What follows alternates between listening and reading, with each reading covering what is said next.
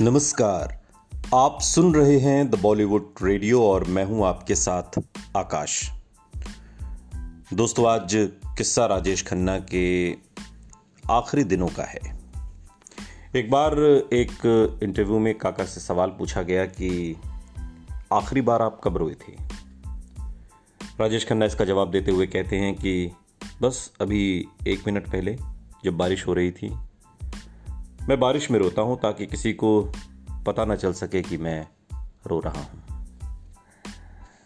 राजेश खन्ना की ये शख्सियत थी।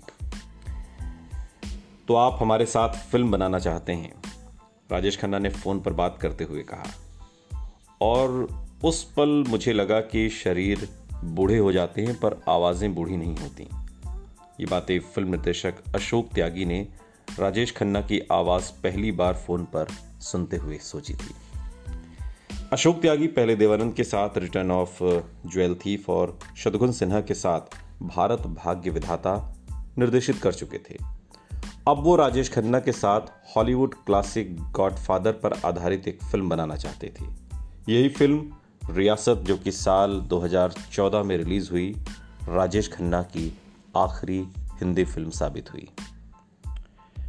राजेश खन्ना ने दिल्ली में अपने ज्योतिष दोस्त भरत उपमन्यु को अपनी कुंडली दिखाई। उन्हें पूरा यकीन था कि उनके जीवन में अच्छा समय जल्दी आने वाला है। पत्रकार पंकज वोहरा के मुताबिक राजेश खन्ना ने इन दिनों शायद तमिलनाडु में अपनी कोई प्रॉपर्टी बेची थी और इससे मिले पैसों से उन्होंने इनकम टैक्स से अपना बंगला छुड़ाया था और उसमें मरम्मत का काम भी शुरू करवा दिया था। अशोक त्यागी के साथ राजेश खन्ना की मुलाकातें होती रहीं। अलग अलग स्क्रिप्ट्स पर दोनों की चर्चा होती रही और इस तरह साल गुजरते रहे।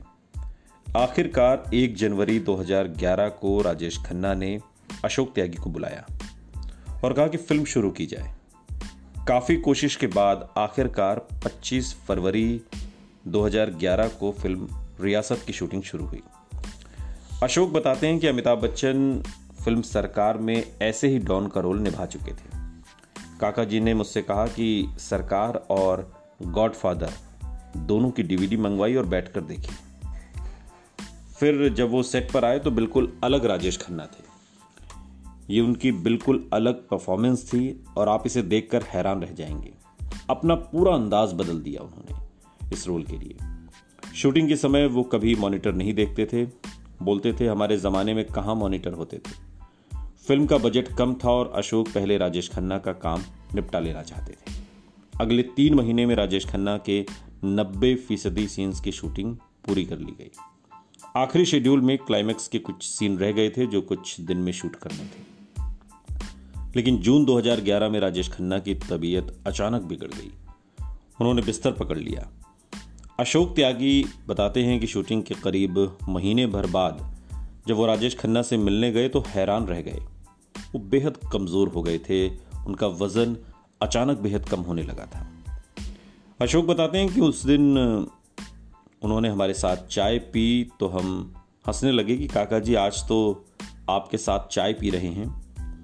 वो धीमी आवाज़ में बोले, पिक्चर पूरी कर लो। मैंने कहा, कर लेंगे। आप ठीक तो हो जाइए। मेरी बात सुनकर वो खामोश हो गए। मैं नहीं जानता था, लेकिन उन्हें शायद पता था कि ठीक होने के हालात से वो बहुत आगे निकल चुके हैं। राजेश खन्ना के साथ जुड़ा एक वाक्य अशोक त्यागी भूल नहीं पाते। रियासत शुरू होने से पहले वो अक्सर राजेश खन्ना के साथ उनके लिंकिंग रोड वाले ऑफ़िस में मिला करते थे। ये उन दिनों की बात है जब वो अपने इसी ऑफ़िस में रहा करते थे।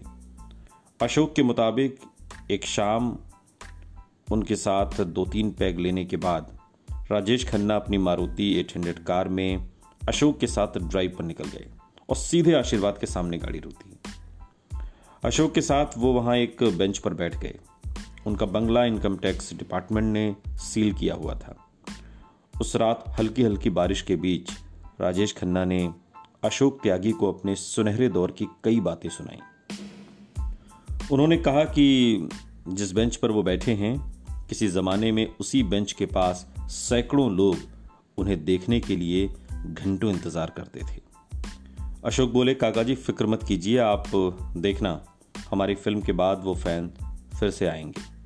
इस बात पर उन्होंने एक फीकी सी मुस्कान दी थी। बिस्तर पर बीमार पड़े राजेश खन्ना ने वैसी ही फीकी मुस्कान के साथ अशोक त्यागी से जल्द से जल्द फ़िल्म को खत्म करने के लिए कहा। अशोक के मुताबिक उनके दिल में कहीं ना कहीं ये ख्वाहिश दबी थी कि उनके फैंस लौट आए। अगर गालिब दारू पीकर मर सकता है तो मैं क्यों नहीं? राजेश खन्ना ने यह बात फ़िल्म पत्रकार अली पीटर जॉन से कही थी। उन्होंने ज़िंदगी भर बहुत शराब पी।